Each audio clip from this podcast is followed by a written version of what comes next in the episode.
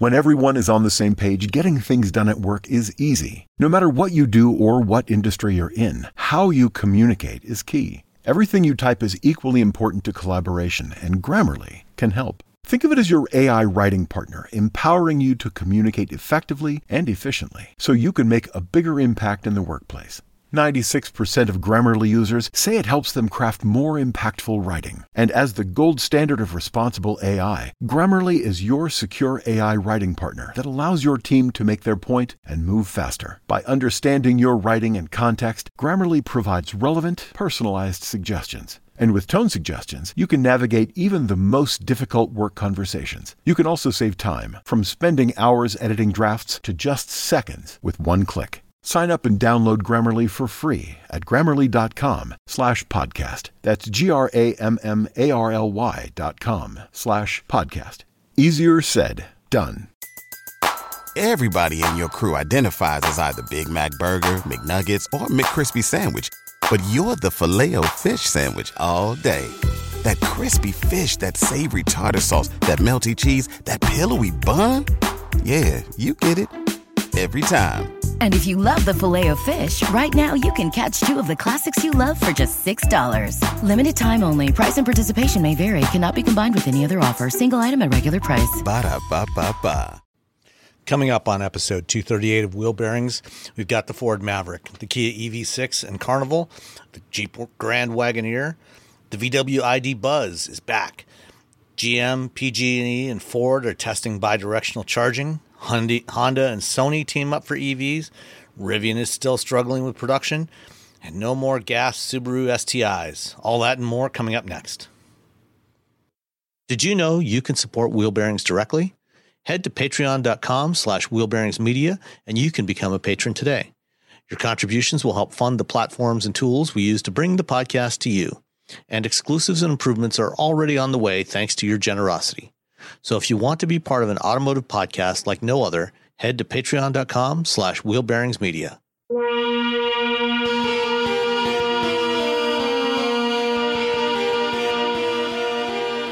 This is episode 238 of Wheel Bearings. I'm Sam Abuelsamid from Guidehouse Insights. And I am Nicole Wakelin, and this week we will say uh, Road Show by CNET. Stuff for them. Ooh, I am uh, Roberto Baldwin, and wait, I, was, I had a oh Tom's Guide. Uh, I'm for Tom's Guide. I just did a big, I just did a big thing for them. In fact, I'm I'm, I'm half finished with the big thing I'm doing for them. Uh, so yeah, Tom's Guide. And welcome back, Robbie. Yeah, feeling better. I am. I'm feeling much better. Uh, uh, don't get migraines, kids. That they're they're debilitating migraines are the the yeah. They're not good. They're they're not good. All right. Well, since you didn't get to talk last week, let's start with you then. Oh no. Okay, so uh, let's first talk about the Ford Maverick. I love the Ford Maverick, the little truck from uh, you know the little pickup. Um, I had the uh, Lariat, but it had the uh, hybrid. Uh, uh, sorry, it's it's early because the time change. Let's start over. I had the Ford Maverick. It was awesome. It had the hybrid. I was in the Lariat package. I drove it around. I threw 800 pounds of rock in it twice. Um, it drives great. I did a I did some 3D printing for it. I cut down a bunch of wood and shoved it in the back into all did, those Did you print slots. your cup holder that you used in the video? I did. I printed that. I was going to print. I was printing a box that had Engadget written on it because I did the the article and the video for Engadget. And so I was print. I, I designed a box and I was printing it, and then my 3D printer was just getting all weird, and I was like, oh, I need to like take it apart and clean out the nozzle, and I was like, okay, I don't got time for this anymore. so, uh, but if I had a Maverick, I you could just sort of print anything for all over the place, and uh, yeah, yeah, I, I had pitched it as a nerd truck, and then once I got it, I ended up liking it way more than I anticipated. Um, I averaged about 38 and a half miles per gallon in a pickup.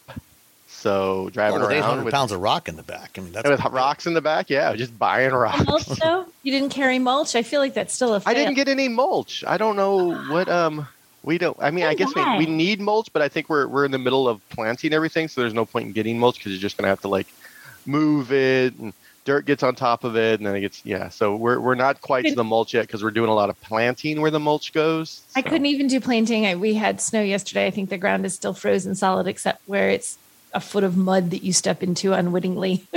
You can get one of it's those. snowing right now here, so Is it snowing? Oh God. You can get a post hole digger. You know those giant drills. And just Yes. you and a friend. those don't. What are you work guys great doing when- this week? Those don't work great when the when the ground is still frozen. You you really need to wait for it to thaw out, even Uh, because they're it not. seems like- they're not really sharp enough. Uh, okay. See, it seems like Sam's tried this. He's like, you know, we got to dig a hole. David sounds like the voice of experience. Hey guys, just in case you're considering doing this. you're No. curious, it's uh no. Uh yeah, uh, uh so back to the Ford Maverick. Um I think I said in the video uh no, I did say in the video that I do not care for regular uh cruise control. I don't care about it. I don't ever use it. I've had it in a lot of Oh cars. gosh, neither do I. Everybody loves cruise control. Little virtual high five. I never Yeah, use cruise control. I, I, adaptive cruise I control a I'll use in like job. traffic, but cruise control is just I don't I know. I don't know. Well, I once don't- once you've gone adaptive, going back to just plain old cruise control that does nothing but hold you at a, a constant speed, really seems it's like why why why did they ever do this? Dark ages. Yeah. it's, uh, people are like, well, what if you're on a long drive? I'm like, I don't know. I just leave my foot there, I guess. And- Every well, once in a while, on okay. long drive, like I have bad ankle. I used to skateboard when I was young, so my ankles are like peppermills. When you turn, when you move them, they like crack. Ew. Um, so on a long drive, sometimes you know maybe once or twice, I will set cruise control so I can like you know sort of stretch my right ankle, and then I turn it right back off. So I'll so if I'm driving for like seven hours, I'll use cruise control for a grand total of 45 seconds. um, so I you know so I it, it's I think the the Ford Maverick is best served as a I only need these couple things and everything else I don't need. It is a, a utilitarian, awesome vehicle. You can just I all I, I was like, you know what? You know what you should really get the bed liner, the little spray in bed liner, so you don't scratch Oh, the cool. of your- Okay, so you don't destroy your vehicle. because when you're shoving that wood in and out, you know the wood gets you know, and I, and I accidentally I cut a piece of uh, of a two by nine instead of two by six to put into the back, and there wasn't you you have to sort of like angle the wood in order to get into into the slot, and so in order to angle to get in the slot, I end up kind of scratching up the top top part of the inside of the bed, the little plastic part. Ah, and then trying to get it out was like a 15 minutes like a 15 minute fiasco of just like uh, uh, That's where you take the much wearing sawzall and just cut the wood in half again. yeah right in the bed. Yeah. neighbors are like what's he doing? Oh god he's gonna lose a finger. Um yeah no it's it's it's a great little truck. Um good luck probably getting one because uh every time i talk about it or someone retweets whatever you know what i said about it everyone is like yeah i got mine on order. Oh i got mine on order. I had someone follow me. I was on the freeway. I was going to treasure island where we did the video shoot. And off the way off the bay bridge they followed me off that. And then they followed me on to treasure island. And then they followed me to the parking lot See it. of where i parked. Can I buy that off you? to, to, to just look at it. They had ordered one. This You know person, he's like, I have a, I have a Tacoma. He's like, I do woodworking, so I have that. But my wife wanted something. We wanted a truck. This seems great. And then I showed it to him. I'm like, yeah, I really like. it. He's like, oh yeah, this looks awesome. He was very happy. Got back on his motorcycle and rode away. You know he what? didn't That, murder me. it would sound crazy, except when I was at the um, Chicago Auto Show, they had a Maverick there, obviously, and I had someone who lived in New York tweet me when I message mentioned something about it, saying, "Is that just there for you guys as media, or is it there?" And I'm like, "No, I'm pretty sure all that that's here is." Here, you're going to see what you see. He's like, I'm thinking of dr- going there just so I can see it because I have one on order and I haven't actually seen it yet. Like, can I really see it? I'm like, well, I I guess if you want to drive to Chicago, but this guy's ready to drive Chicago. He lived in New York. Yeah, that's some Wow. serious commitment to like, well, I probably should check this out before I wait however long. He didn't say how long the wait was, but I guess long enough that you felt like I want to make sure I want it. I'm going to drive Chicago first. my, my next door neighbor ordered one in early October, um, and had not actually seen one in person yet. And when I had one here for review in uh, November, uh, mid-November, uh, you know, he, he and his wife came over and they were really anxious to take a look at it, and I took them for a drive in it, and you know, so that was their. They hadn't obviously they haven't ha- hadn't had a test drive even. You know, they Yeah, yeah. went ahead and ordered one because they, they just thought it was so cool, and they loved it, and you know, they got theirs in early January, and it's fantastic. They and they got the uh, um, the what is the bright blue color? I forget. Um, Arctic Oh. Blast or something. I think that's No, a that's it- some. I think that's a Slurpee flavor. Actually. Yeah, but they, they got that bright blue color, which I think is a, a great whatever. color. Have you ever either of you ever bright blue color doesn't Velocity cost blue. anything. Yeah, velocity. It, those colors they don't cost anything. You can get the XL, like the cheapest one, and, And that's get what that they bright got. blue, and it's It's free. It doesn't cost anything. Just Yeah, like they, click. they got they got a Velocity Blue XL hybrid. You know, it's like twenty Boom. grand plus Boom. you know, delivery and, and tax, and that's it. So I have to. Have either of you ever ordered a car like that? Like ordered something you haven't seen it, you haven't driven it, you haven't set No. hands on it. You're good. no, I can't. I can't. That's not. Yeah, that doesn't work in my brain. I don't. That's what I mean. I can't even fathom doing that. I can fathom ordering something that I maybe have not had as much time in as I want. Like I saw it, I checked it out, I love it. It sets my heart to Twitter. I'm going to get it. But just like it looks really good in that picture. Here's my money. It took three months for me to order this this uh, 3D printer because I, I was I went to like my friend who works at Make Magazine and I made him give me information. I did all this for the 3D. It's like 300 bucks. So I can't. so you're not going to exactly make that commitment for 20,000, 30,000. yeah, yeah. So I mean, I'm fortunate that you know I have this job. So if I do like something, I get to eventually drive it, typically before other people. Um, yeah, but you know, it's it's it's a twenty thousand dollar car. So I'm like, okay, so it has all these little things, but it's probably not going to drive very well. No, it drives great. Front wheel drive truck. No, that's awesome because it rained here while I had it. And I think everyone who owns a truck and rear wheel drive truck knows what happens when you're in the rain in a truck is every time you put on the gas, you get a little little tail slide, you get a little some some and uh, none of that, none of that, because all the weights up front, um, you know, the motors up front, the the whole, yeah, it was it was great, it was wonderful. I really liked it. I liked, uh, um, yeah, it was. Uh, I, I I went in expecting to like it. I went out thinking, man, maybe we should buy one of these. So that's yeah, that's that's uh that's that's because I was like, well, you know, we do a lot of stuff, and you know, we're using the Jag, and we could put the dogs in the back and in the back. Yeah, I mean, there's room in the back seat for the dogs. Yeah, they just sit in the back seat still of the have stuff in Jaguar. the- so you know, you still have your mulch and your stones in the in the in the bed. Yeah. Oh. So And, so yeah, and, uh, and the you know the the you know because the the Maverick you know is it's all I mean you know it's it's hard plastics. We're not talking premium materials here, Right. But it's going to be durable. You know, you've got tough fabric seats. You know that the the dogs are. It's going to stand up to the dogs without any problem.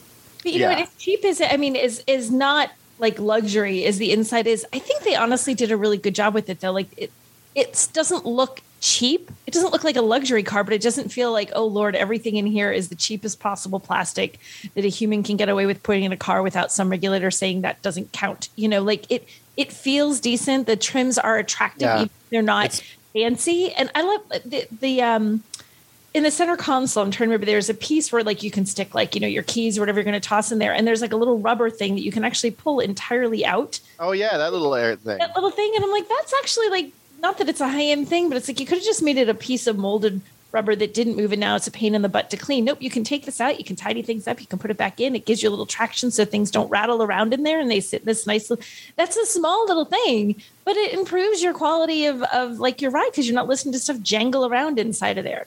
It's cheap, It's but it's basic but solid. Yeah. Yes, yes, yes. It doesn't have like when the first gen uh, Nissan kicks, like the door panel was just a slab of plastic. um, and you get in this, and it's like you know they molded and they added a little you know design flair to it. Well, and they Uh, got the, they have the cutouts and the the armrests and the doors, so you can fit big water bottles in there. Yeah, you can throw your giant water bottles in there in case you you know we're, we're, we start rationing water and you need to start selling it for trading it for gas or whatever.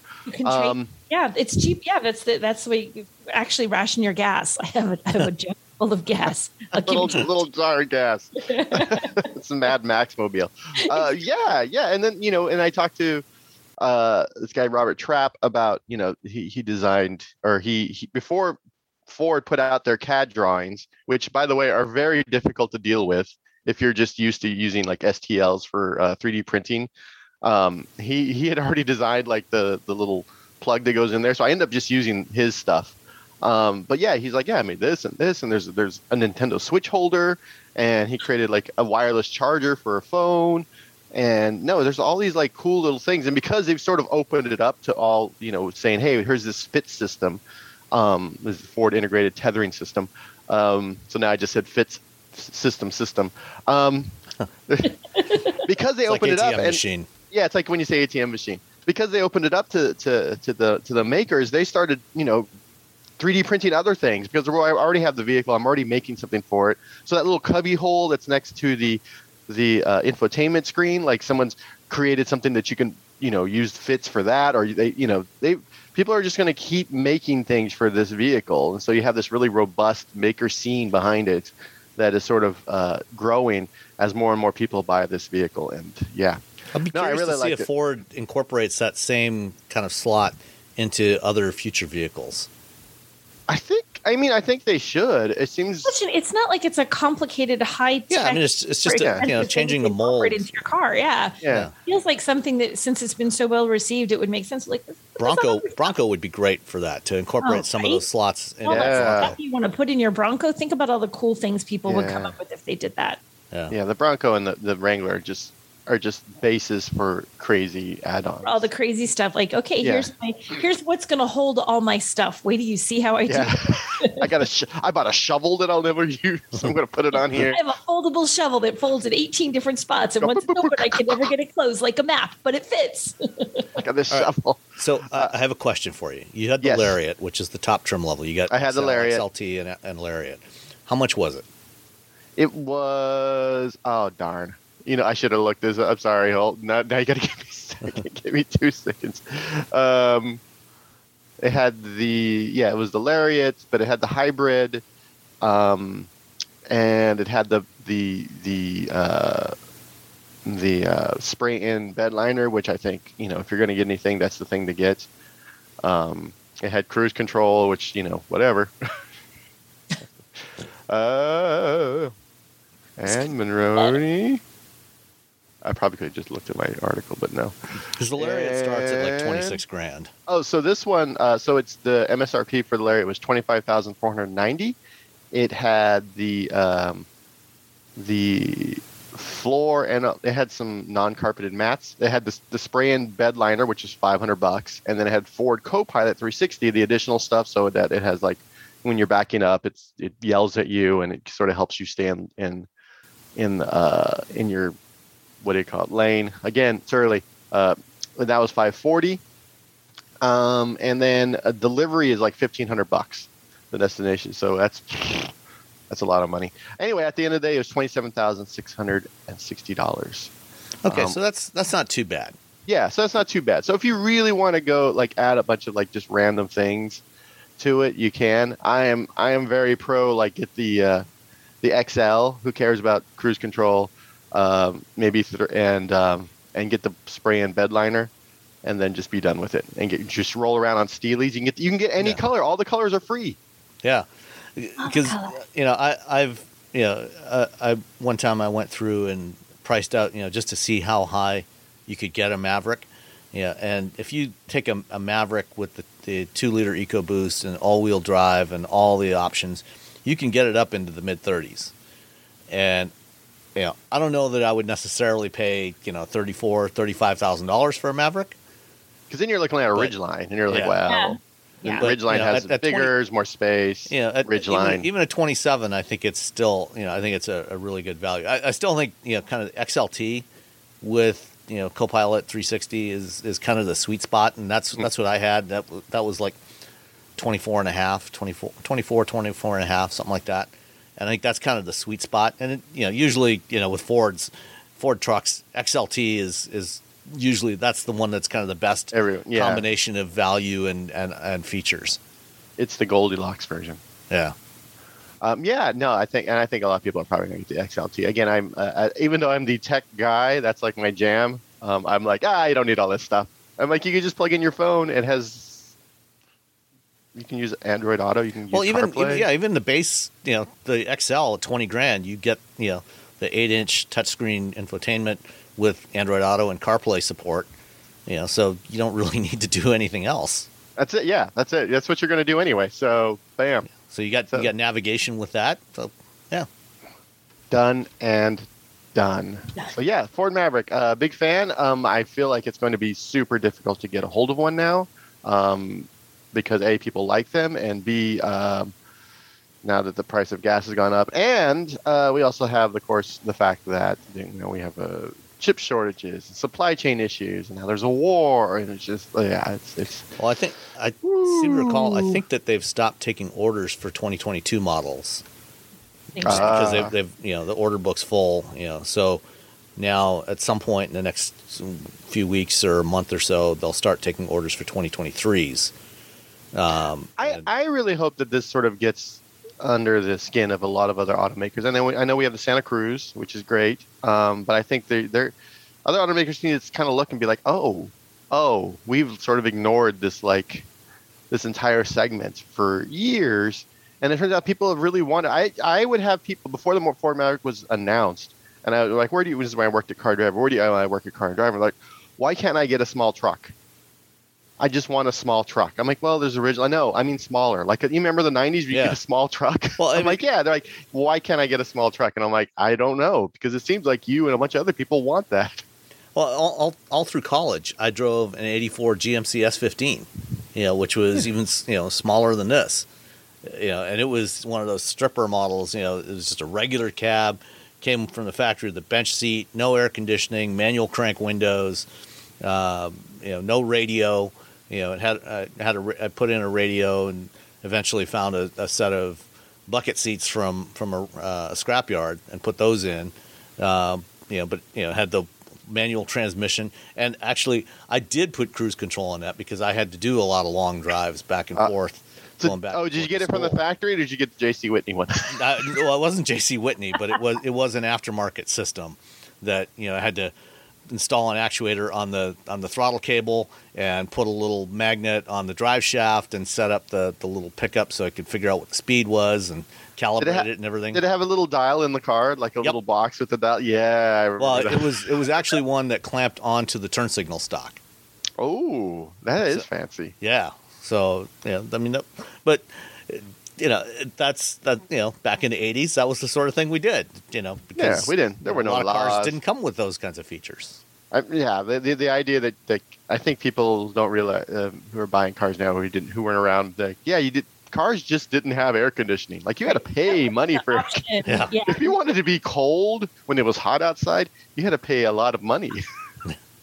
and most people just like, nah, I just roll down the window. Yeah. Uh, what else did I drive? Oh, I drove the uh, the the Kia EV6. Um, this is the second time I you know I did the first drive. I did a review of it for The Verge, and it is uh, still outstanding. It's just such a, a, a great little EV. I'm going to keep calling it a wagon. Um, they're going to call a crossover. I like to think that it's a uh, return of wagons, and it's a wagon EV. And I can't say enough nice things about it. Um, it is just it's comfortable to ride around in. It's great, you know. It it rides well. Um, I still and I feel like people are they're. I think this feels like this is sort of a uh, some contention. Some people think the EV6 rides better is is better rides better than the Ioniq 5. I think it's the other way around. I think the Ioniq 5 has less body roll, but um, having driven both. But now, now, but then some friends are like, no, I think the EV6 rides better, and I think the Ioniq 5 has more body roll. So now I feel like I have to get both of them in at some point. Get them at the same Um, time. What do you think? Have you At the driven s- both of them yet, Sam? I have not yet driven the EV6. Uh, they uh, didn't get uh, to go to the, the drive, and they haven't had them in the local fleet yet. So hopefully, uh, I think hopefully I'll when get I- one of It was- those soon. I, I like the EV6. I think I like the EV6 better of the two. I think a There little ride. I, that was my. I'm trying to think. I'm like, do I remember a significant difference between them though? Is there a significant difference? Do you think? They're, the, well, the EV6 Mechanically, they're identical. Yeah, Yeah, they're, they're, they're like the same car, but Right. and it really comes down to which. And again, this is me driving very fast on very technical roads with that EV6 uh-huh. drive program. Remember, you you Right. were on the Yeah, I that was a yeah. that was like I'm like what this is a like- this is a Stinger drive program.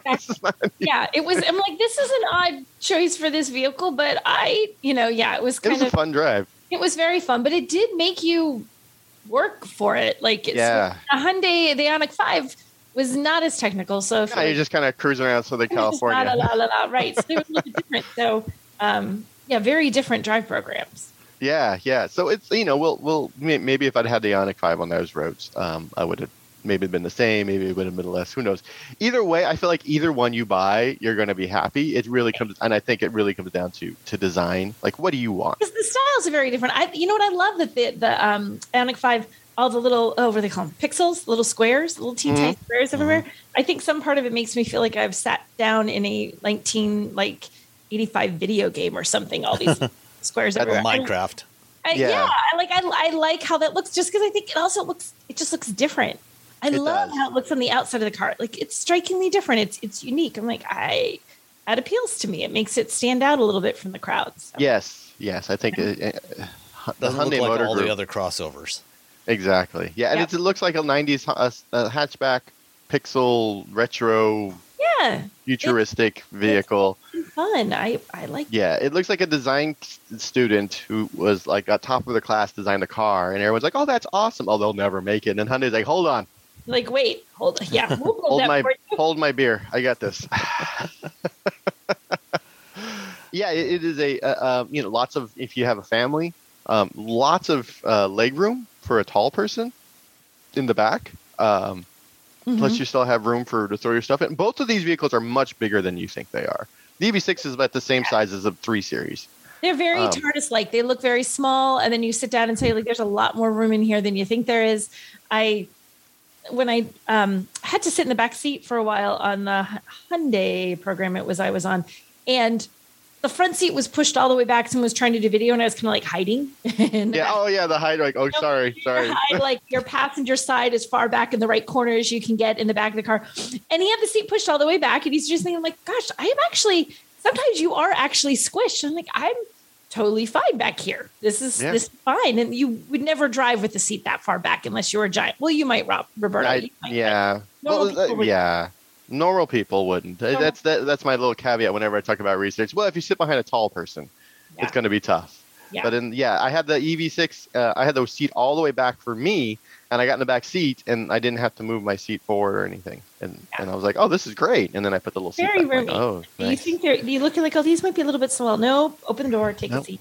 It's it's an optical illusion. The wheels are pushed out really far, and then it's the design. So it's sort of yeah, it, it tricks you. Even when you're in front of it, until you get right up, like super close to it, it still seems smaller than it is. It's much smaller than And it The is. trick. And for what it's worth, the EV6 actually is. It's strangely enough, it looks it when you look at it in isolation, it actually looks like it might be a little bigger than the Ioniq 5. The Ioniq 5, because of its shape, looks smaller. It's- but the the EV6 is actually smaller. Um, it has about four inches less wheelbase than Okay. the Ioniq 5, um, which is I mean, it's still you know 114 inch wheelbase. It's still that's a Big. lot of wheelbase for Yeah. car that size. Uh, but it is it is marginally smaller than the uh, than the Hyundai. It, is- yeah, I got we got into the EV6 and we were driving around. My wife, we got in and she's we- she's like, "Oh, this is really nice." I'm like, "Yeah, this is the same. You know, it's the Ioniq." She hasn't seen the Ioniq Five yet, um, and she's like, "Well, why didn't we get this?" like within like a few minutes, and most of the time she gets into a car, she's like, "Yeah, this is fine, whatever." She's you know, Doesn't care. but when It when she likes on the car, yet. yeah, and I'm like, "Well, it wasn't ready yet." She's like, "Oh, all right." okay. And she, you know, she likes her. I'm like, "Do you not like your car?" She's like, "No, no, I like my car. This just seems way better." yeah, If I'd known I could get this, she's like, Yeah. "What is this?" I thought you were a Would've- car would've- guy. I Would have thought- made do with that X Type for a few more months if I could have gotten this instead. Yeah, well, yeah, yeah that's a whole. Getting trapped in a bad neighborhood at, at one in the morning Okay. doesn't make it for. Yeah, the X type is the X type. it is what it is. So anyway, yeah, I drove. I, I was fortunate. I drove two really nice cars, two cars I really like, two cars that. uh Again, I'd probably go with the Ioniq Five just because of design, um, but you know, same thing. So we'll see. Good times. Great. Everybody in your crew identifies as either Big Mac Burger, McNuggets, or McCrispy Sandwich. But you're the Filet-O-Fish Sandwich all day. That crispy fish, that savory tartar sauce, that melty cheese, that pillowy bun. Yeah, you get it.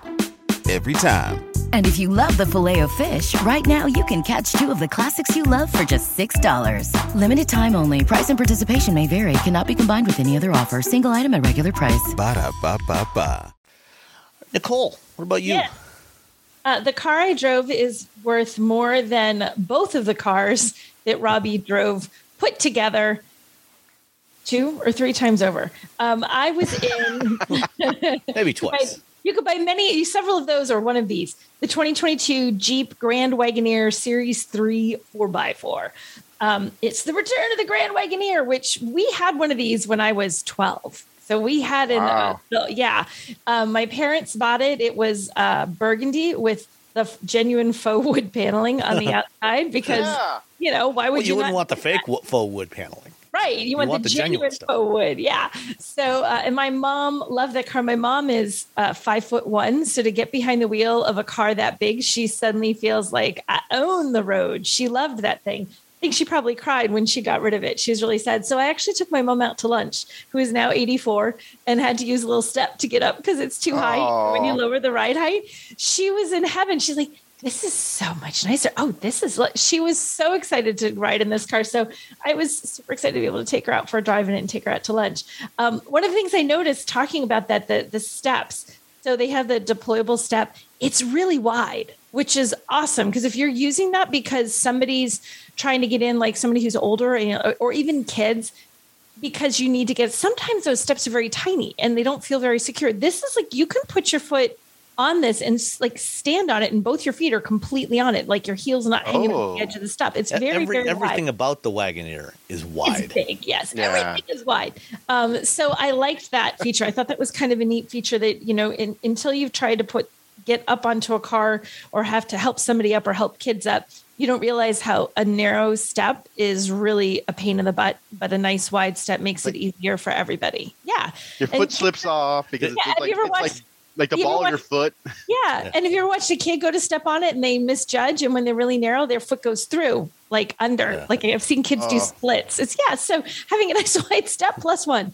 Uh, so I really like that. Um, as far as the power behind this thing, it is a 6.4 liter V8 engine with 471 horsepower and 455 pound feet of torque. And it feels like this amazing beast when you drive it. If you mash that gas pedal on the highway because you're trying to uh, navigate heavy traffic, it is just fantastic. It's not that like sports car acceleration that's aggressive and angry and like makes you, but it is like get out of my way. It is so uh, it is so strong and so beefy. It's fantastic to drive this. Um, it does, however, feel like you are taking not just your lane but all the lanes. Like nope, it's not my lane that's mine. This highway is mine. Move out of the way. Every other lane in the highway. It feels huge, which can make it a little bit of a challenge in you know parking lots. I, I, I drove by many a parking space because I just thought I don't even trust myself to be able to get into that spot. And then once I get in, I'm not entirely sure that I can get out because there's so little room left on either side. You gotta get out to the trunk. Right. Yeah. Just going to crawl out the hatchback, crawl over the two rows of seating behind you, and, and like crawl out the back of the Grand Wagoneer.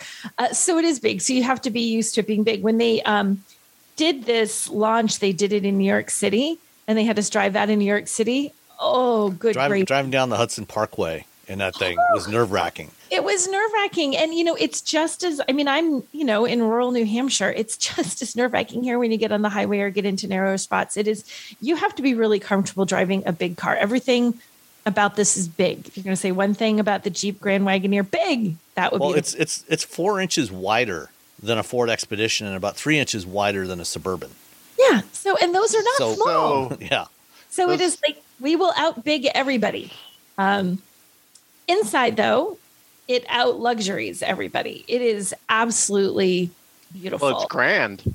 it's grand inside.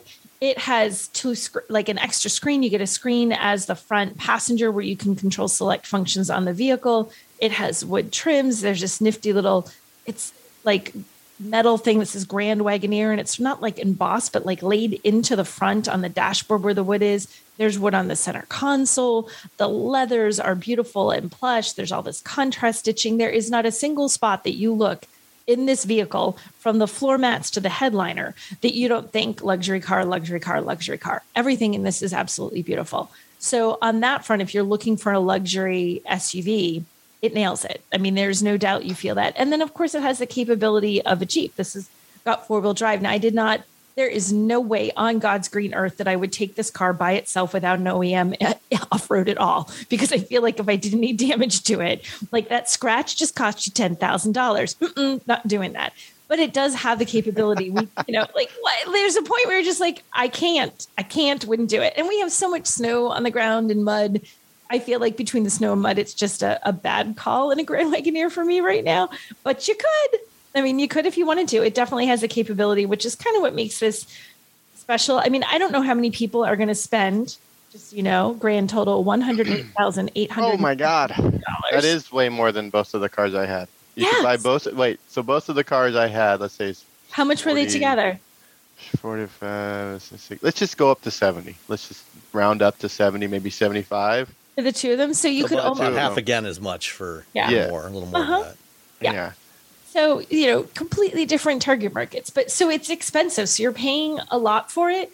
I don't know how many people are going to buy this and are actually planning on off roading in the weekend. I kind of feel like if you buy this, um, you actually also have a Wrangler, and that's where you should go off roading on the weekend because that's like the. G Wagon people. Yeah, Yeah. exactly. So there's a lot to recommend this. I, I, I Well, don't you know, if you need to go out in the you know in the back forty of the estate, you know, to Right. check something out. you know. right, you're going to shoot pheasants or something. You got to go check on the. You got to go check on your your your ranch hands. Right, Yeah. right, Make sure you don't want to. You know, I'm not gonna get in the jeep. It's dusty and messy. Dusty. I need the comfort. of I'm gonna take vehicle. this onto the little dirt roads and the. I, I'll know I'll be fine if I get So stuck it's in a wash. you know, and I it's neat that they brought it back. I mean, I don't remember exactly when it was discontinued, but it's been a while. I mean, my parents brought theirs in 1982, so it's Uh, it's been it was thirty years. It was nineteen ninety two that they 92 is when they said, okay, so it's been a while since it's been around. And, you know, the, the thing that I suppose will kill you now is the gas prices. Like, suddenly to, to put the gas in this, this would kill you. I don't have the fuel economy on. No, here we do. Uh, 13 city, 18 highway. Well, Which, yeah, how much is it going to cost you to fuel this thing right now? Like, a lot. oh my God, a lot. What did you get I mean, two I- I- loans? I, I drove the, the the regular Wagoneer, not the grand one, so it only had the Yeah. 5.7 liter Hemi in it to Yeah. Indianapolis last October. Only, yes. Yeah, and you know, on a 600 mile round trip highway drive, it you know it averaged just over 17 Yeah. highway. Yeah. So you know, with the six four you're probably luck, going to be lucky to hit 15. 15 Right. And I want to say, like, oh gosh, that's a big deal because gas prices are stupidly high right now. And who knows how long they're going to stay that way. But for the same token, you just spent $108,875 on Maybe this. you're not the kind of person who worries prices- about gas prices. yeah, it's probably not something that's at the top of your list if you're spending that kind of money. Whatever. Um, I mean, it's still not great. No one wants to spend more money, no matter how much money you've got. No one wants Yeah. to spend extra. Like, hey, it cost me fifty bucks to gas up this week and last week, and now it's one hundred and five. Like, no one wants to do that. Uh, so, the, I mean, that's the big downside. But in terms of the capability, the style, the luxury, the comfort, it is absolutely beautiful. It's huge. We had a piece of furniture uh, that we ordered three months ago. It had a four to six week delivery time frame. Thanks, COVID. So we finally have it, and it came in. I'm like, it's the right week. Oh my gosh, the stars aligned. I don't have a convertible. I actually have the Grand Wagoneer. Backed it up to the little, you know, uh, drop off pickup thing at the furniture store, and I thought, is it going to fit? And like, we could have put three of this shell, this like giant table inside of it. It's like it fits. There's still room in the back seat. Okay What else can we buy? Yeah what else can we buy that they have in stock right now uh, so it's you know it has an incredible amount of room uh, roomy for passengers roomy for cargo and it's just it really is a beautiful quiet comfortable ride it has a little bit of that you know because it's gigantic um, it has a little bit of that floaty kind of feel, you know. So it's yeah. So you're kind of like whoa, whoa. If you hit bumps, it's not bam. It's just woo, woo, and you sort of bounce. That's twenty five thousand of the hundred and eight. It was just making Right. You feel It's- like you're on a cloud. Exactly. It's just to make you feel like you're on a cloud. Uh, so overall, I mean, I I like the Grand Wagoneer. I'm not sure. I don't know. I don't know how many people just. I mean, I think you're buying it for status. I want a vehicle that says I can go off road. I really love the Jeep brand. I have 100k in my pocket uh, to buy this and have this really super fancy vehicle to drive around with the kids and haul whatever I want to haul. Maybe bark mulch, although I couldn't put bark mulch in that beautiful cargo area. But It's you know- it's it's the, the the rich person who still wants to look a little country. right. Like I'm Well, not going to funny- get a G wagon because that's all elitist Well, and, That's and too, whatever. that's too fancy pants. Wrong. Yeah, la- last summer when they when they did the the launch drive in New York, you know, they were talking about um, you know the the market for this thing, and they said that twenty five percent of Jeep sales in the U.S. are in the New York metropolitan area. So that whole you know New York, New Jersey, Connecticut, a quarter of, of all the Jeeps so, bought in the U.S. are bought in that region, which is Yeah. you know those people they're not taking these things off road, even Wranglers. You know, they're Right. they're they're buying you know Wranglers and wagon you know, Wagoneers and and Grand Cherokees, and they're using them to shuttle the kids to you know to their fancy private schools and Yeah. You know, go to their Pilates classes and and See and LL just Bean crowd. Yeah. Is LL Bean Part still a thing?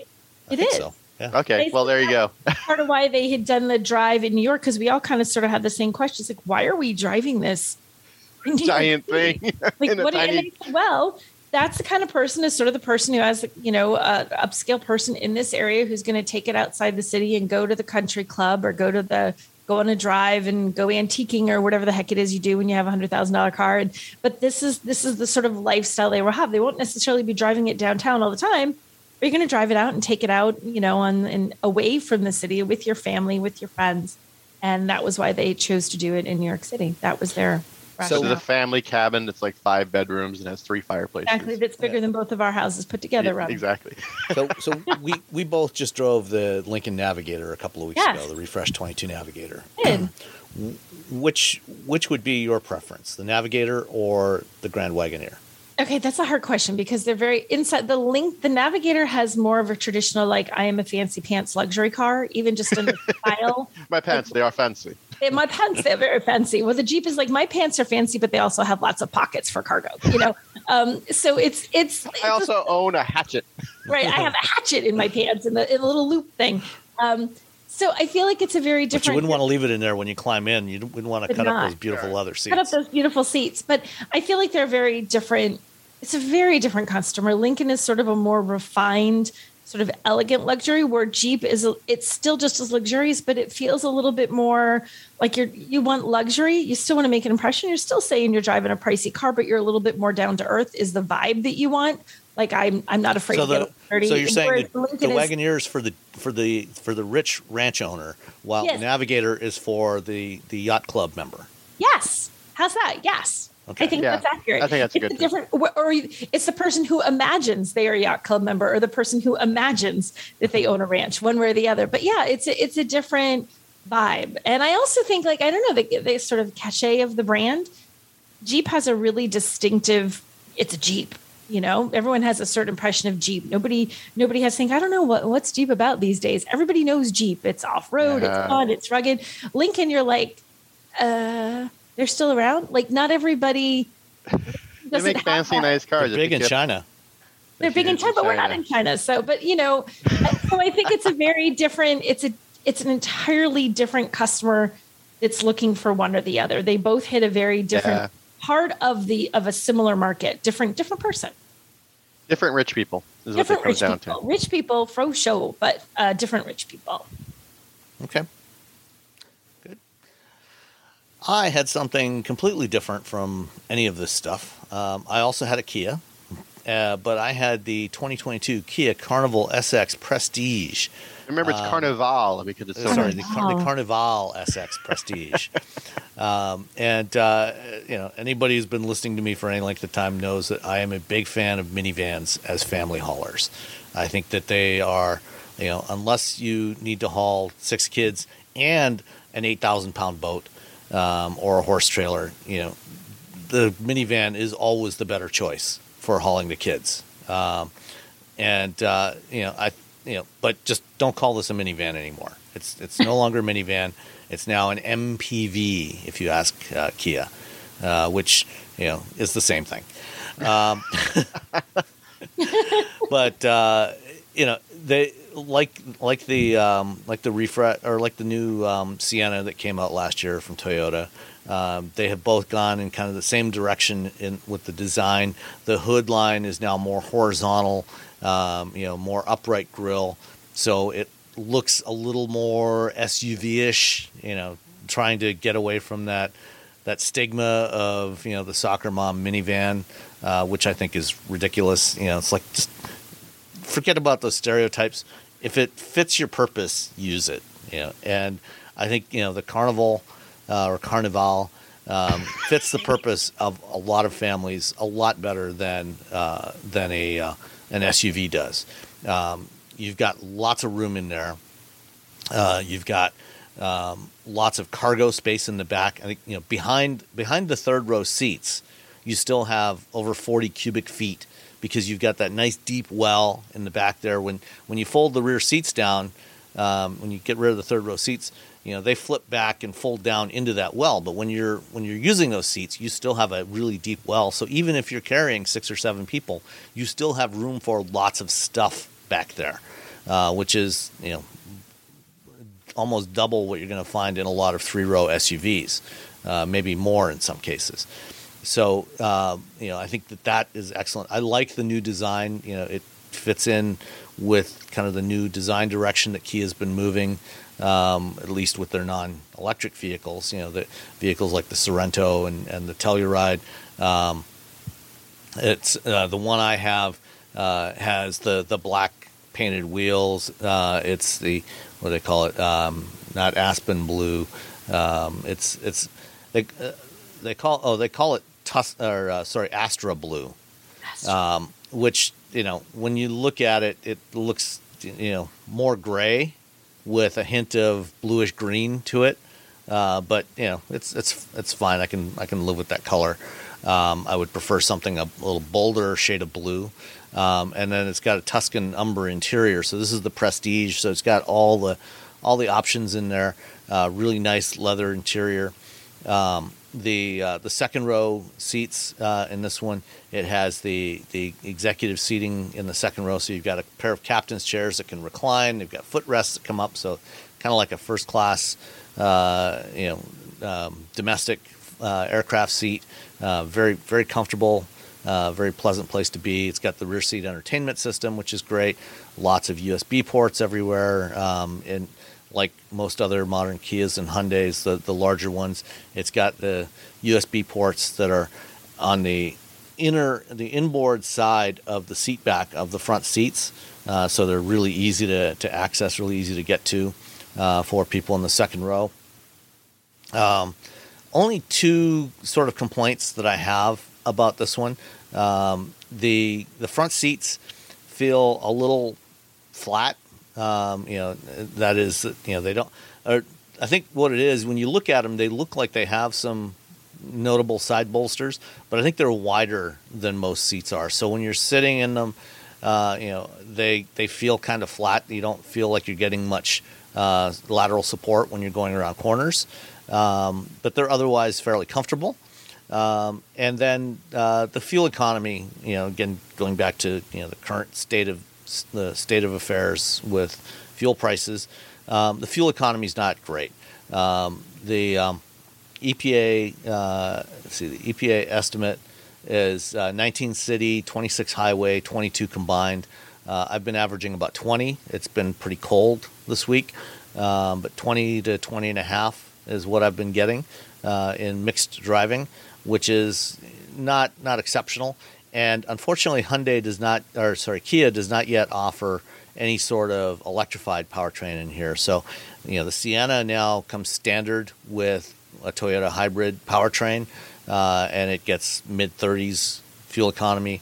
The uh, Chrysler Pacifica, which is the other um, or one of the other main competitors in this uh, segment uh, is available with a plug-in hybrid that gets you 32 33 miles of electric driving range. And then after that you're still you know in the mid 30s uh, fuel economy for mpg um, the um, i'll be curious to see what honda does with the odyssey.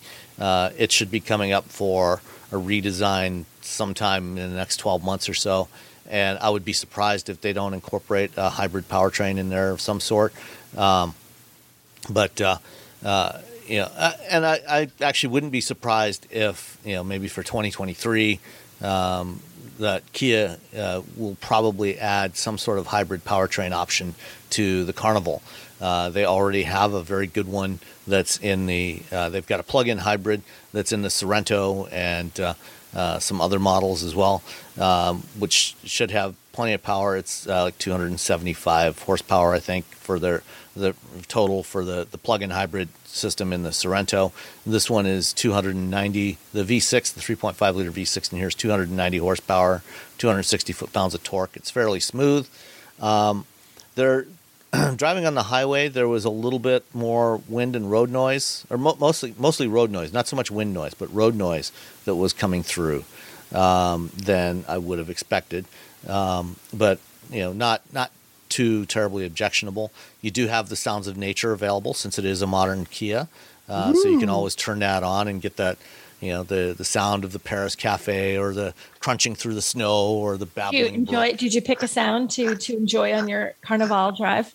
Uh, yeah, I, I, just, I switched around between a couple of different sounds. You know. It needs a Rio de Janeiro like, you know, yeah, that's true. Carnival That's parade. That's what it needs. That's what it Yeah. needs. There's like Yeah, you need should an- or- or, you know, or some- on every some. Latin jazz or something. Yeah, or, you know, some New Orleans carnival. Yeah. you You know. could each have one that's like vehicle specific. Like you get something that makes sense for that vehicle. That's a really good idea. Instead of just having the same set of five or six sounds across the entire lineup, you Right. have like five standard ones and then And one then that's specific one to that model. The Carnival and one that's for the EV6 and one. Yeah. Yeah. No, that makes Like a lot of sense. I, I will have to share that information with the uh, product planning team at, at Kia the next time I talk to them. I think that's a good idea, Kia.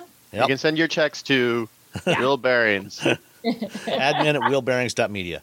There you go. Um, otherwise, you know, I mean, this is this is a great minivan. You know, it's a great family hauler. Uh, you know, you've got the dual sliding doors. You know, they're power operated.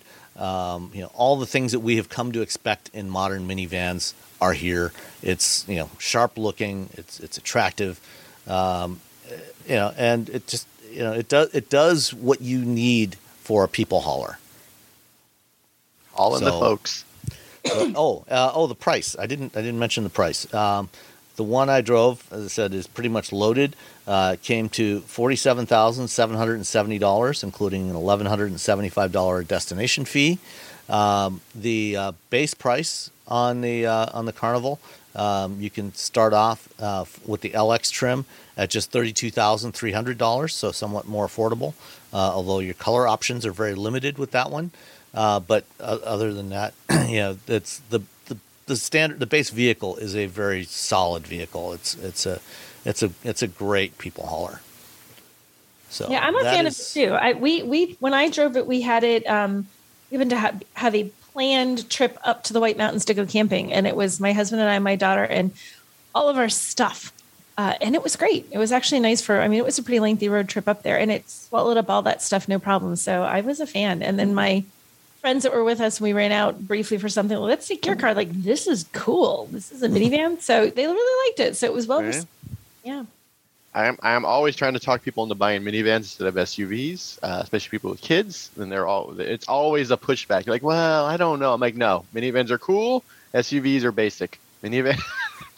yeah, I mean, with the with the sliding doors, you don't have to worry about kids opening up Yeah. the door and banging it into the car next to them. You're You carrying got- a kid and you're walking up to the car. You can hit a button and the door opens. Can you do Yeah. that in in a Ford Escape? Nope. Nope. Um, you know, and also you don't have to reach up as high. It's you know you've got a much bigger aperture to get in there and get the kids strapped into their seats and things like that. It's just way easier to handle. Nice use So. of the word aperture, by the way. Yeah. Plus one. Sam. You're like plus one percent. All right, uh, let's let's let's stick with uh, the minivan theme for a moment. Um, the long, long, long-awaited return of the VW bus is almost back. It's almost here. Almost Um, here. Sorta. at least if you live in, in Europe. Uh, it's going to be a little bit longer here in North America. Uh, but this this week, VW un, uh, officially unveiled the production version of the ID Buzz, and I'm glad that they kept the ID Buzz name from the concept instead of just giving it some arbitrary seven or eight eight eights or or seven. yeah. Forty-three. the thing just like I put the yeah the like they're coming with just one number after stop stop. It was Yeah. cute. So the, the ID Buzz is is is here. Um, they showed off um, the the production version, uh, which goes on sale in Europe uh, late this summer. I think they start taking orders in Europe in May, um, and then uh, deliveries start in late summer. Um, for the European market, they are getting a shorter wheelbase two row version of it. Um, we're not getting it here in North America until uh, early 2024, when we will get a slightly longer three row version of it because apparently Americans can't be satisfied with just you know. I would have been really five. happy with that short, but whatever. Short yeah, I, I think, yeah.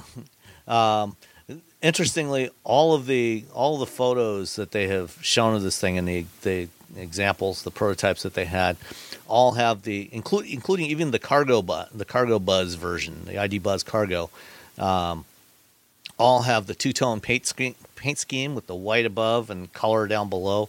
Um, so and the the white and the front kind of swoops down down to the front bumper, so you it kind of evokes that look of the classic uh, Type Two bus, you know, from the 1950s. I think when it originally launched, when they had the the V coming down there. Uh, what what do you guys think of the the Buzz? Oh, it's horrible. No, I'm just kidding. I okay, so I, I waited for it for a long time, and then I got very concerned when all the spy pictures were coming out, and people who are who who you know I know uh, in the Bay Area they were also very excited, and then they saw the spy pictures, and they were also concerned, and then now that they've shown it off, like the design hasn't deviated too much from the from from the concept. It still has that sort of flavor of of of uh, you know the old vehicle. Um, you know, you still have to deal with regulatory issues and stuff. You can't make something exactly you know old schooly. But no, I th- I really like it. Um, I'll, it'll be interesting. I, I do wish we were getting a shorter wheelbase here in the United States because I think that would be perfect for my wife and I and our dogs and our cats. Uh, but you know, Americans want big cars, and Volkswagen's happy to you know make it larger and probably throw a larger battery in there and and I, I like I like it too. I think it's going to do very well. And you know, you were talking about the stigma of a minivan and how minivans are you know dorky and horrible and awful. And it's like, but this isn't a minivan. This is the this is a bus. You know, yeah. so you're okay. You can get this. you avoided the stigma if you go exactly. Yeah. You have avoided it's the it. cool it's, minivan. Right. It's like no, no, no, not the same thing. This is like the old Volkswagen bus. So you're okay. So they've. You're I still cool, mom. You're still you're cool. still cool, mom. And actually, you're driving this. You're a cool mom. This yeah, yeah. Because like, it's electric right? So this is like an electric car. It's not really a minivan. It only thinks it is. It's really cute. I I think this is going to do well. Do we get pricing information on this? We didn't. No, get no. We, have no uh, idea. We're all sad. No. Yeah. yeah I didn't think yeah. so. I think you know. I think they're going to announce the pricing closer to May when they start sales, uh, start the orders in Europe. Um, I've heard rumors that it's going to be pretty pricey. Uh, uh, no, that no. No, yeah. Sam, you and your rumors. You know, it, it, it is electric, um, yeah. you know, and it's it's bigger than an ID4, although it's using the same powertrain and battery from the ID4. So I would guess that the starting price is at a minimum going to be mid 40s here in the U.S. Yeah. Um, you know, and loaded up, you're probably going to be looking, you know, 60 plus. That still makes um, it pretty competitive with you know, as long as it actually is competitive with comparable minivans, you're okay. Yeah, well, and yeah. especially when you when you factor in operating costs. I mean, yeah, it's going to be a little more expensive probably to buy than than the comparable minivans, but, but it's going to be a hell of a lot cheaper to operate because exactly. it's because it's oh, all electric. Uh, you know, you're not going to have to worry about 20 miles per gallon from this thing. Um, and you know, it's it's rear wheel drive, uh, 200 horsepower, uh, 201 horsepower electric motor on the rear axle. Um, I would guess that uh, for at least for the U.S. and probably globally, they will probably offer an all-wheel drive version as well with a front uh, electric motor. Um, you know, lots of room in this thing. You know, because the battery and the, the, little motor in the back there, so nice flat floor. Um, the the the interior, the infotainment is pretty consistent with the look of what you have on the ID3 and the ID4. Um, same type of you know small digital cluster in front of the driver, uh, the uh, uh, the touchscreen in the middle. All the photos show you know with the white trim around the the cluster, you know, in the front there. Um, hopefully, they will. I would I would assume that for production, you know, they will also offer black versions because I, you know, if you're going to haul family around in this thing, you probably don't want all that white trim in there. Showing on the cargo version, they show them with black. Oh, do they? Okay. Yeah, the, yeah, the, the cargo, the cargo version, version has, a black, black. interior. Yeah. Yeah. All right. And there's a um, and unfortunately, we will not get the cargo version here um, yeah. because chicken tax. Um, they would have to pay a 25% tariff on it. Um, so we'll only get the people hauler version. Um, and one thing that is has not been decided apparently yet is whether we will get the the California camper version. Um, so in Europe, they will have the option of the the classic pop up camper uh, on the ID Buzz. Um, during the uh, the presentation, there were two versions of the present when they did the reveal earlier this week. there were two versions. There was the global version, the European version of that presentation, and then there was a shorter America only version with uh, Scott Keogh, uh, who's the, the, president of VW of America. Uh, and he did reference the California camper, and he said, you know, we'd like to hear from from fans and you know whether we should uh, have that here. So I think that they're still trying to decide whether to offer it here. But that you know that would be a very distinct selling point, you know, that no other minivan offers yeah. is to have that that classic pop up camper uh, hey, on this thing. People are going to spend a lot of money on yeah. it. So pe- this thing is yeah, it's the, yeah. A lot of people have been waiting for this. Um, and there are a lot of people with a lot of money who'd be more than happy to spend, you know, to drop 110, 120 on a California camper version of this. Because the the regular California camper version is it's like $103 or something crazy, $103,000. Um, and so they don't sell it in the United States. They just let us all drive it. yeah. um, um, so, but I think, yeah, I think they're they're going to be fine. I, I know that Volkswagen America is very um, they're they're always a little concerned about bringing a car over because they're like, well, you know, we want to make sure it fits, and we sell a lot of them. I mean, Germany offered uh, Volkswagen America the ID3, and they said all you have to sell is twenty thousand, and we'll let you have it.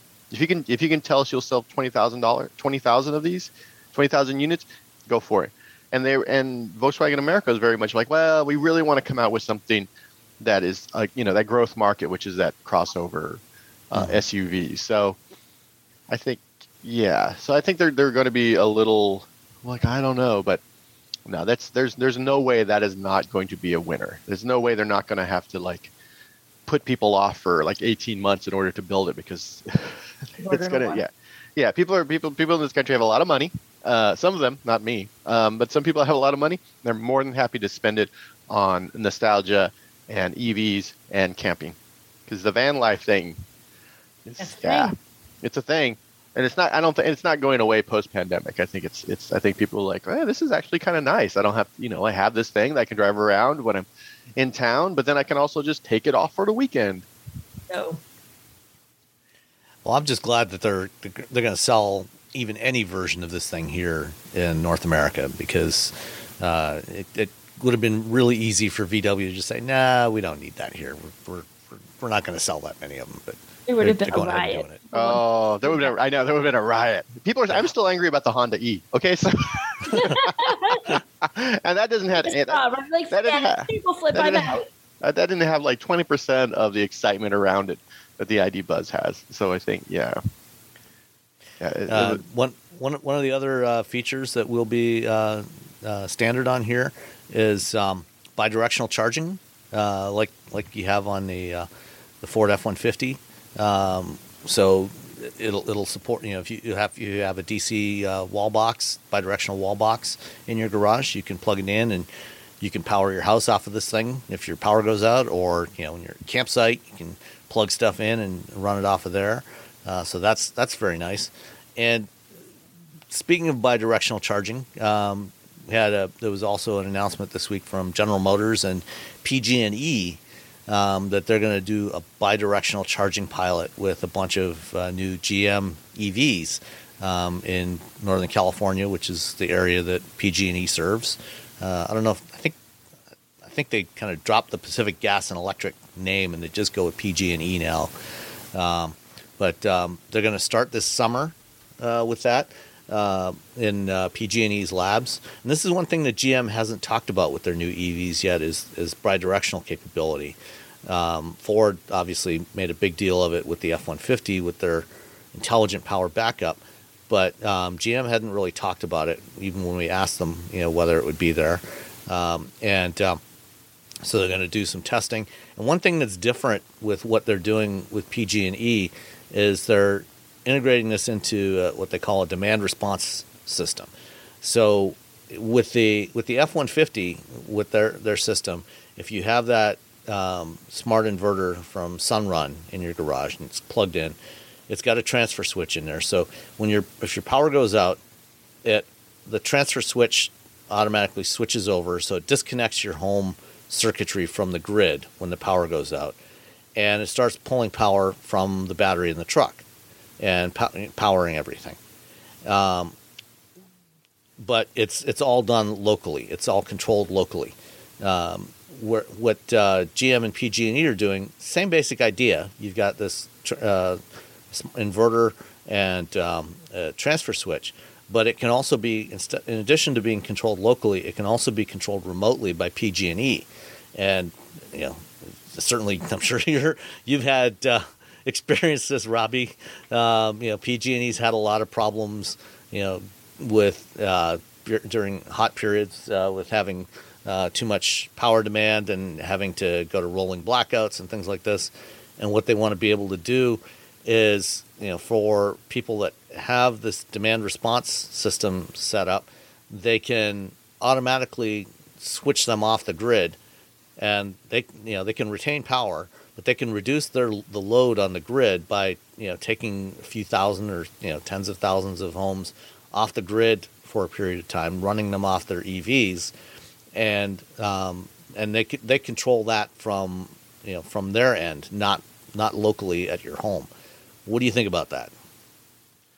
I, I well, okay. So first of all, it's PG&E, which there's no love for PG&E in Northern California. To be to be fair, I mean they've, they've a lot a lot of the fires that have happened up here, PG&E's fault because PG&E didn't, you know, they like, oh, we're not going to work on, we're not going to cut down trees, we're not going to do the the maintenance that's needed. They, they they've been cutting costs in, in, in order to make sure that you know they're making a lot of money for, for, for years and now it's biting them on the ass because now they're having to pay you know these huge settlements which we have to pay for by the way. The you know, our, our energy costs go up because they lost a huge lawsuit because they burned down a town and then another town and then another town. And it's um you know so it's it's on that end i'm just like ah. On the other you know if you if uh, I'm sure there's probably going to be something you have to opt into, and if you opt into it, yeah, I, mean, if they can, if they can make it work, PG&E recently said they're going to start burying their their their uh, their electric lines, which is something people have been asking for decades for. So those electric lines don't get you know blown over in the wind, hit a tree, and then burn down hundreds of thousands of acres. So they're doing that. So they're they're all they're going in the in the correct direction. I think this is part of that. Um, I like the idea of bi-directional charging. Your house doesn't use nearly as much energy as your car does. Um, you know, and if I can, even if I can set it up my own, like right now I have a level two charger. We charge the car between midnight and 3 p.m. That's off peak here. Um, and then from 3 p.m. to like midnight, it's it's uh, it's peak charging, or it's peak power. You know, you're paying like almost double for for electricity. Mm-hmm if I could charge my car at night, and then when peak happens, I can pull my, you know, I can start pulling power from my vehicle. Let's say I buy that that uh, that Volkswagen Buzz, that ID Buzz, you know, has 84 kilowatts, which is more than I'll ever use in my house. I'm not driving there every day. You know, I'm, i work from home. You know, my wife takes the other car to, to, to work. If I can charge, you know, I'm, I'm, I'm essentially saving money because instead of paying double for for uh, double the price for electricity, I'm paying off peak, you know, prices for electricity for my home. So it's yeah, I think it's it's good. And also if we can help, you know, if we can reduce, you know, blackouts because a blackout is, you know, it's it's inconvenient for me. It's horrible for people who need medical equipment in their home. It's horrible for, for hospitals and it's horrible for people who, who actually need to have their electricity on for for um, for a variety of reasons. For me, if it power goes out, I'm like, oh no, I hope everything's charged. It is. Okay, fine. Yeah. I think it's a cool idea, but I'd, as long as they allow people to opt into it, I, I think the idea of them just saying, "Nope, we're making this power decision for you, whether you want it or not." Yeah, I, th- I, think most people would opt into it. Most people are buying EVs. I, you know, I don't see this. That people are gonna be like, "Oh no," but it's PG&E. That's the. Yeah. it really comes down I literally, to. I'm on the East Coast and I think of them as the company that starts all the fires. That's literally yeah. how I think yeah, of them. That's their, their brand is, yeah, we burn things down. we start fires by accident. Oops. Yeah. Oops. We're not good at what we do. We have one job and we're not good at it. Not good at it. Yeah, so GM's gonna they're gonna start the testing in, in PG in these labs this summer, and then by the end of the year they plan to expand the pilot to consumers. And they're also a couple days after the GM announcement, they announced that Ford is also going to participate in this, so they'll be using the F-150 Lightning as part of this as well. um, for the demand response. So Cool. that, that should all be kicking off before the end of the year. All right. Um, staying with EVs some more. Um, Honda and Sony uh, have signed a memorandum of understanding to look at potentially forming a joint venture to maybe make EVs. Um, a memorandum of understanding. It's a plan to make a plan to. Ha- it's a pl- exactly. it's an idea. It's a it's a letter that we to to plan to have a plan. Hey, so uh, you want to do something? Yeah, maybe we'll do something later. Yeah, that sounds like it's like when you and your friends are like calling each other. Hey, we should go out and get some lunch sometime. Yeah, that sounds great. We should. And then you leave, You don't you don't. get anything. Yeah, so Sony has shown two different EV concepts at CES in 2020, and then another one this year. The 2021 was a sedan. This year they showed an SUV, um, and um, it was never clear if Sony actually really wanted to get into the business of building cars, or they were just using this as demonstrators to show off all their various technologies that they'd like to sell to car companies. And um, apparently, you know, Honda is interested in maybe taking that and turning it into a real product. So we'll we'll see. Um, Honda's first new EVs are coming in North America, are coming courtesy of General Motors in 2024. Uh, the Honda Prologue and an as yet unnamed uh, Acura crossover based on GM's Ultium platform. Uh, but uh, looks like they're going to throw in their potentially throw in their lot with Sony as well. So I talked to Sony after the two, 2020 CES where they showed off the the vehicle again, and they told me, "I'm like, are you making this car?" And they're like, "Nah, we're not going to make this car." And then they went, then they turned around and told someone else that they were going to make the car. and I was just like, "What? What is going on with with with them?" And now they're now they're going to, but they're not. Well, maybe we'll make it. Maybe we won't. It's it's all very. You just I'm like, what? What is? What is? I okay, fine, fine, fine. Just do whatever you're gonna do. But Feels it's like the most tentative of maybe I don't know Uh-huh, possibly uh-huh. happening kind of plans. yeah. They they. Uh, I mean, if they get into it and they can make a nice car and they're working with Magna or they're working with Honda or they're working with GM or Volkswagen or whoever, great. That's fine. If you can make a good, a nice EV that people want, and I don't know, maybe have a Walkman in it, that's great. Um, maybe it comes with a PlayStation Be Five. the first the first EV with a cassette player, Yeah. it's- um, wired headphones, some wired little- headphones. the little orange foam. Yeah. Oh God, flashback. That was very specific. I'm too old. Uh, all right. Well, we'll see what happens with Honda and Sony. Um, Rivian um, made some more news this week, which did not impress a lot of people. Apparently, we made any good news for months? Everything, nothing happy is coming like out we made some cool cars, and everyone's like, "Yay, we love these trucks." They're like, "All right, hold on, Wait, wait, we're just gonna mess everything. we only up. made a few of them though. we only made a They, few." they, they had they had their Q4 earnings call um, this week, and um, let's see, um, in Q4 of 2021, um, they lost uh, about 1.1. Uh, or, oh, let's see, Q4 versus previous 2.5 billion dollars um, in in losses in in Q4, um, and that's that's a lot of money. That's a lot. Um, and they are projecting for this year, for, for 2022, that they're going to lose $4.75 billion. Billion with um, B. Yeah. They, um, turns out their, their factory in Illinois has capacity, uh, theoretical capacity for 50,000 vehicles a year. They are currently projecting that they're only going to produce 25,000 vehicles this year. Oh my gosh. Uh, and that includes Hmm. the Amazon delivery vans. Um, So even oh, that includes the vans. That includes the vans. That's their total production. Twenty five thousand. Oh, so So the people are gonna. Yeah. 83,000 reservations and less than 50,000 people people will get an actual vehicle. Yeah, well, less less than twenty five thousand. Less than 25,000, sorry. We'll get Yeah. Oh my gosh.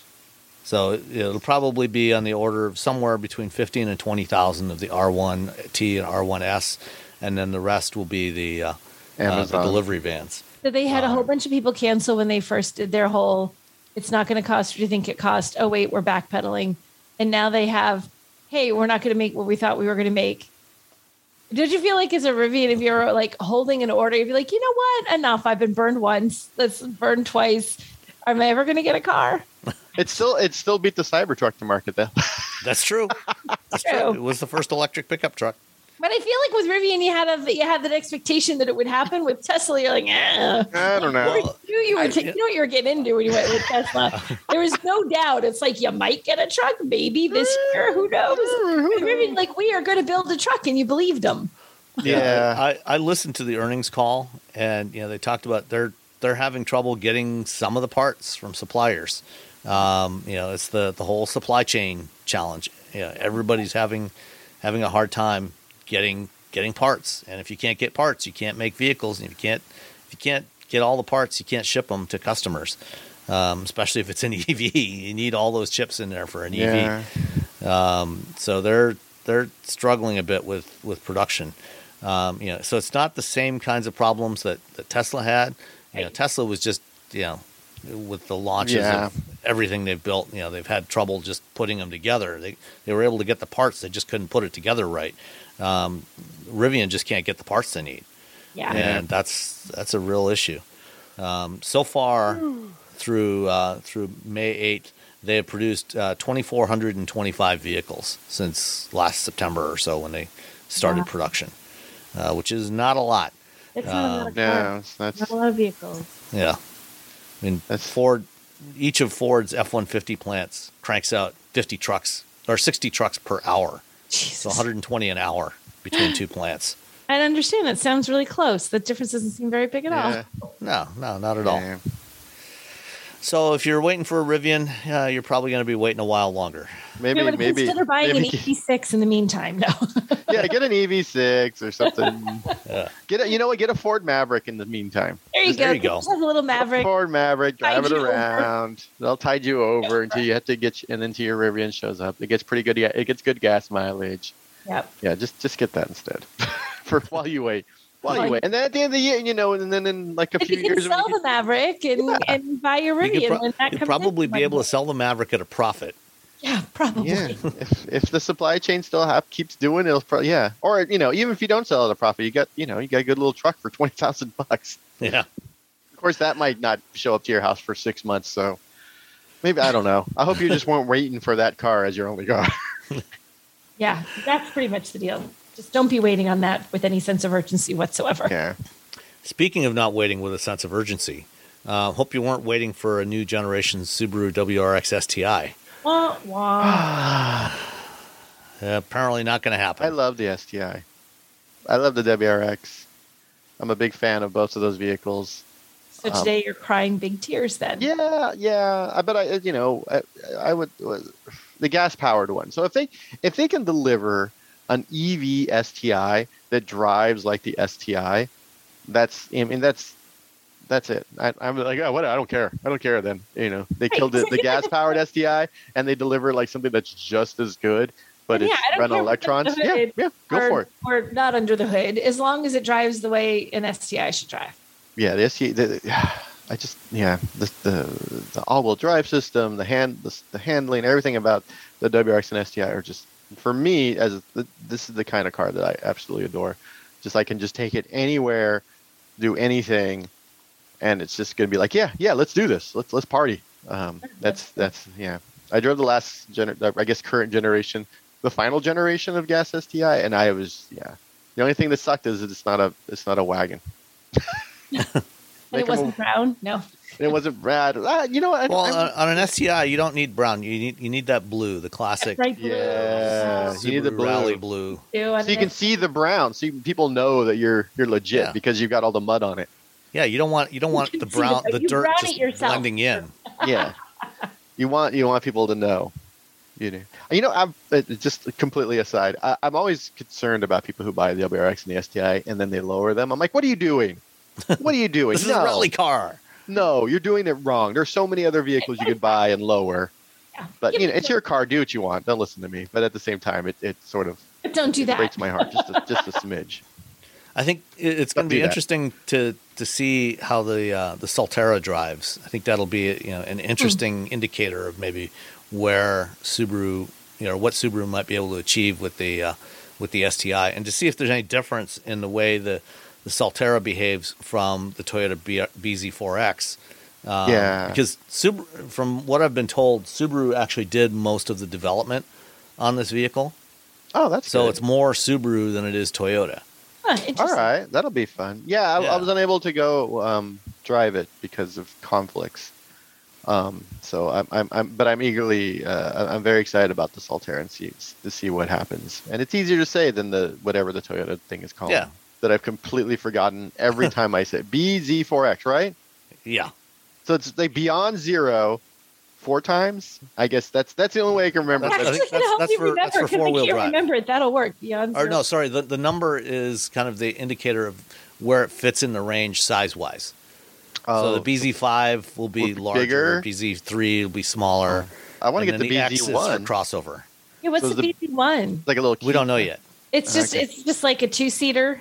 yeah, might be. Might, might be the It's the electric Mr. replacement the 2. GR86. It's the uh, Mr. Two, the MR2. There you go. The Give us a Mr. 2. give us a Mr. Two, electric Yeah. Mr. Two. Mister two. Okay.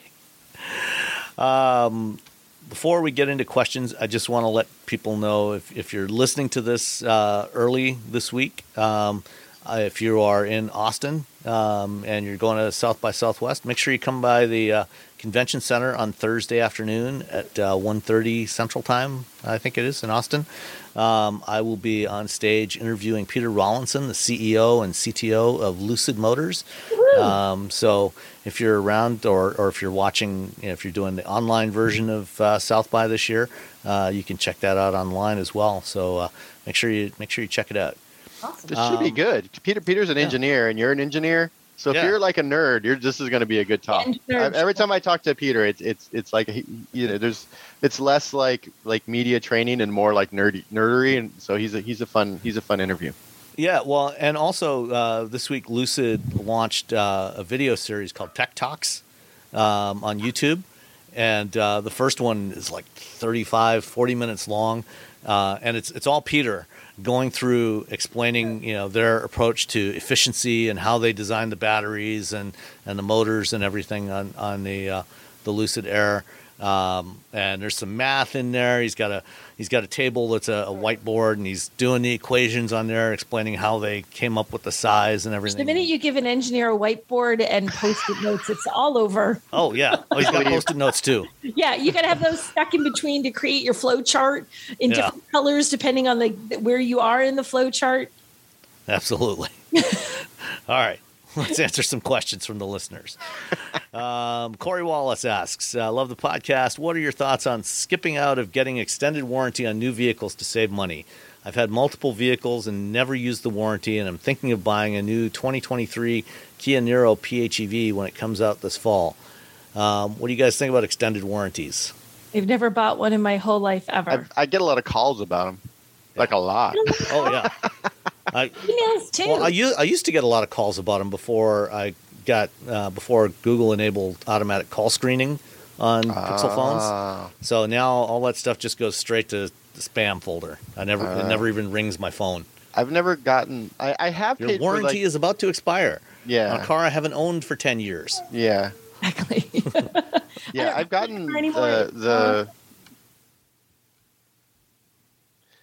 I have gotten the, the thing where you pay and, and like you can bring it into and get it uh, serviced for free, like the extra money. So you just You're prepaying you're prepaying for maintenance. Yeah, I, I've I have done that once. I did that on the- on the loan on the the uh, the lease for our Fiat. That way, we just you know because we were you know, I, I was my wife was in school. I was working. We lived in the Bay. We lived in San Francisco at the time, so we didn't have a lot of money. So I was just like, if I just pay for it now, and then while I'm traveling, my wife needs to take it in. There's no like surprise. Oh yeah, they, we can even rotate the tires, and that was a hundred dollars. And now we gotta change it. It was like ah. So that was. I I don't think it was worth it, like monetarily wise, but I think peace of mind, just getting it done, and not having a surprise, um, you know, was was uh, was was nice. But yeah, I, I, extended. I don't know. I've never gotten an extended I, warranty. I don't know that there Yeah, were. you, you get you got to be careful with those. Um, you know, when you go to a dealer when you're buying a new car, more often than not, you know, those extended warranties are not coming from the manufacturer. These are third party warranties that um, you know it's being done by some other company. Um, there's usually a lot of um, a lot of details. You got to look. You got to look over the contract really carefully and see how much of a deductible, what's actually covered. Um, Yeah. these these things are generally extremely profitable for dealers, uh, which is why they you know one, probably the longest part of buying a car is the time you spend in the F and I office, um, going through all that stuff. You know, as you're signing your paperwork, you know they're trying to sell you all these other extra insurance and Goofy warranty thing. things. Trackers. The tracker is the one they try to get us Uh, to get on the on our Kia, and I was like, no. They're like, well, and they just kept lowering the price. They're like, Yeah. how about two hundred fifty dollars? I'm like, no. And then we got home, and the Kia. I'm sorry, the Hyundai. Um, and then the Hyundai app, you can track your car with the Hyundai app. So, yeah, and I was like, well, what if it gets stolen? I'm like, that's what I have insurance for. I don't care if the car gets stolen. I'm like, fine, it's gone. Who cares? That's why I'm paying insurance. It's not a, it's not a classic car. I had to do a ton of stuff with that for I wrote for Car Talk for a while for their blog and they did a they did a lot with what extended warranties do and what they include and what they don't include and the ones that are well received by the public and the ones where people feel like no I'm getting taken for a ride. If you really want to look, I mean I don't have links, I don't have it, but Car Talk if you Google it, they have extensive deep dives on what, what they each offer, which ones they recommend and don't recommend, and just what exactly you're getting for your money and sort of the kind of things to look out for. I'm not a big fan of them as a rule, but like I just little shout out to Car Talk. If you go Google them and look on their site, you will find a ton of information because you are getting them from third parties, and there's a lot of third parties who also offer them that you can buy with an X number of you know weeks of buying your new car. You can add it on, blah blah blah. So yeah, definitely Well, worth. if you, if you can send me a, sh- a, a link, um, Yeah, let me I'll- see if I can find show something. I'll see if you can make because they Car Talk really did, did a ton with that. So Okay. Uh, James Gardner asked about our thoughts on the uh, RIP STI. Just sold my 15 last year and looked like it was the last. It looks like it's the last of the models. Uh, we already talked about that. Um, Dave Dan Vesma uh, asks, and based on uh, on the context here, I'm going to guess that Dan does not live in the U.S. Uh, probably lives in Europe X-Type or, or the diesel. UK. Uh, Yeah, says we a- have four older Pretty crazy. cars a 91 uh, Mercedes 190E for the love, an 04 X-Type diesel for the commute, a 98 Discovery for the the kids, uh, Discovery 2 for the kids and the dogs, and a slow slow arse 04 Mini 1, uh, Yeah. which was another one that was never sold here. Yeah, That's that the, the base base base Mini, uh, 1.4 auto for my wife who can't drive a stick. Is there a PHEV out there that could replace them all? you have five cars. One, That's a lot of yeah. three, Four. four, or four, four cars, four cars. That's a And lot. you want to of replace them with one. Um, yeah, I mean, I think I think there's some options in there. Uh, you know, I don't know how many kids you've got, how many, you know, what size of dogs you've got. You know, I mean, if you've got if you've got a couple of uh, uh, you know, or a Mastiff or a Bernese Mountain Dog, um, you know, some of these suggestions might not necessarily work. Um, it- but uh, you know, or if you've got three or more kids, uh, that could also be problematic.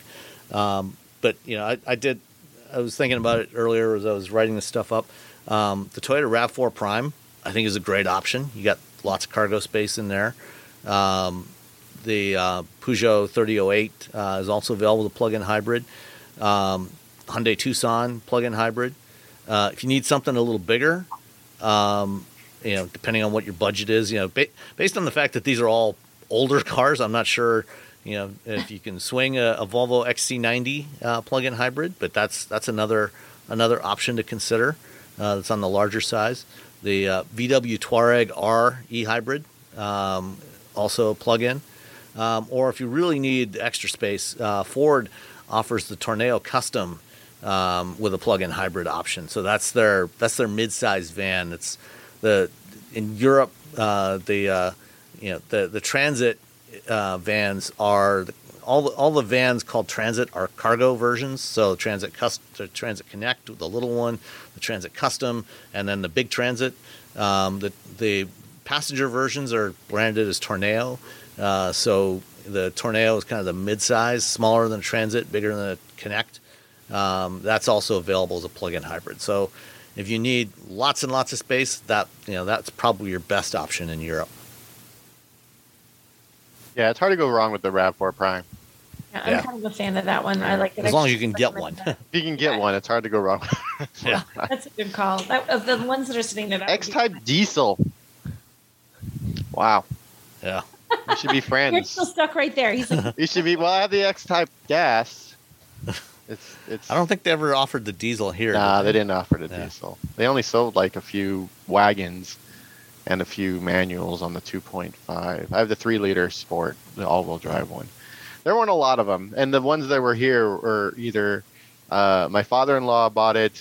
Uh, there's a few people who bought them, but most a lot of them were uh, like Ford uh, Ford employees because it was Mhm. part of the the you know you could get it, so you could look a little fancier than just driving around in the Taurus or whatever. Yeah. Uh, okay, Dave Marsh asks Is it me getting older or are headlights just incredibly bright on new cars? I find the way they wash out my night vision and make my older car headlights near useless with oncoming traffic. Um, I have a couple of uh, vehicles of all heights, so it's not just a driver elevation thing. oh yeah, they're way brighter than they used to be. Yeah, definitely. And there's different kinds. Everyone had halogen headlights once upon a time, and now you don't necessarily, and they get brighter. And, You and also, if you, swap, if you swap out your, what I, I found that if you swap out your LEDs, I'm sorry, if you swap out your halogen headlights for like an LED converter, you can actually make them blindingly bright by accident. It breaks all kinds of rules. Yeah. Because, they, they, because the reflectors aren't the right way. So you can get a kit that'll do it, but you're not supposed to because that kit isn't designed to work with the reflectors and such in your existing headlight assembly. And it was fine with halogen bulbs, or if you got new halogen bulbs, but you put an LED in there and you blind the bejesus out of oncoming traffic, which it looks bright to you as the driver, but it's killing the person across from you. So that's also a problem. Also, there's more and more people just driving around with their brights on. What I I live in a in a I live in San Francisco. I live in the suburbs now, and there's no reason ever in, in most of these areas for you to have your brights on. You, there's no reason in a city to have your brights on ever, unless you're get lost and you're in the middle of like the warehouse district and you're the only car oh, around. The only And time peop- I ever use them is like when I'm out in the middle of nowhere here. Like most of the time, even in New Hampshire, I don't have them on. It's just when I really get off to a side road, it's like, okay, I am in the deep, dark depths of wilderness here. I need my high beams. I, yeah, and, and they're just driving around with their brights on. You flash them, they don't care. They're just like, I don't care. I'm like, if you can't see, if you can't drive without your high, your high beams on, you shouldn't be driving. That's the rule. That, that makes sense. I mean, well, I mean, in, in rural areas, feelings, Robbie.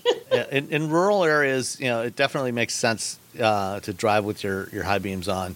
Um, you know, especially you know if you live someplace like around here or New Hampshire where you've got Mhm. lots of lots of animals, deer, A lot and of stuff like nothing. that. You know that are you know might be crossing the road in front of you or wild turkeys. You know, you want to see those things as soon as you can. Um, but yeah, other than that, yeah, most of the time you, you shouldn't need them. Fortunately, I mean most modern cars have auto high beams anyway, so you know they will autom- they should automatically switch off, switch down to low beams as soon as they detect you know oncoming vehicles. Um, and then you know NHTSA did just finally approve a change to the, the, the headlight regulation, allowing adaptive headlights.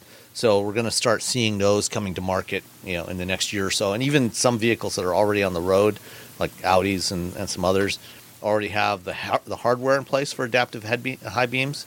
So they might actually be able to get uh, software updates that enable that, so that it'll automatically dim the lights, you know, where you know. So you'd have high beams on all around the cars that are approaching, but dim the lights right, you know, on the car itself, so you don't blind other drivers.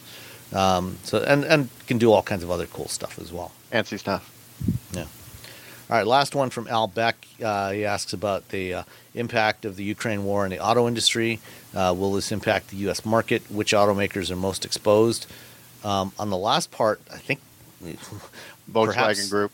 yeah, Volkswagen. Um, apparently, a lot of their wiring harnesses are built at a factory in the Ukraine, um, and they've had to pause a lot of production right now because they can't get their wiring harnesses. Um, but more generally, um, the other the other big things, the two main things that are going to be an impact, because there's not a lot of auto parts built in the Ukraine or or in Russia. The two main things are supplies of palladium, uh, which predominantly come right now, at least predominantly come from uh, Russia, um, and that's used extensively in catalytic converters. Um, so you may find it will probably see thefts of catalytic converters uh, going up as those prices go up, uh, and then um, with uh, Ukraine, um, about 60% of the neon gas um, that's used globally is produced in the Ukraine. Um, and um, uh, neon is not generally used um, directly in automotive production, but it, it is used uh, for the lasers that are used for making semiconductors, making chips. So, as if we didn't have enough problems with chip production, um, a lot of the neon that's used in chip production uh, is going to be um, unavailable for a while. So that's it for for this week. Thanks everybody, um, and we'll talk to you next time. Bye, guys. Bye.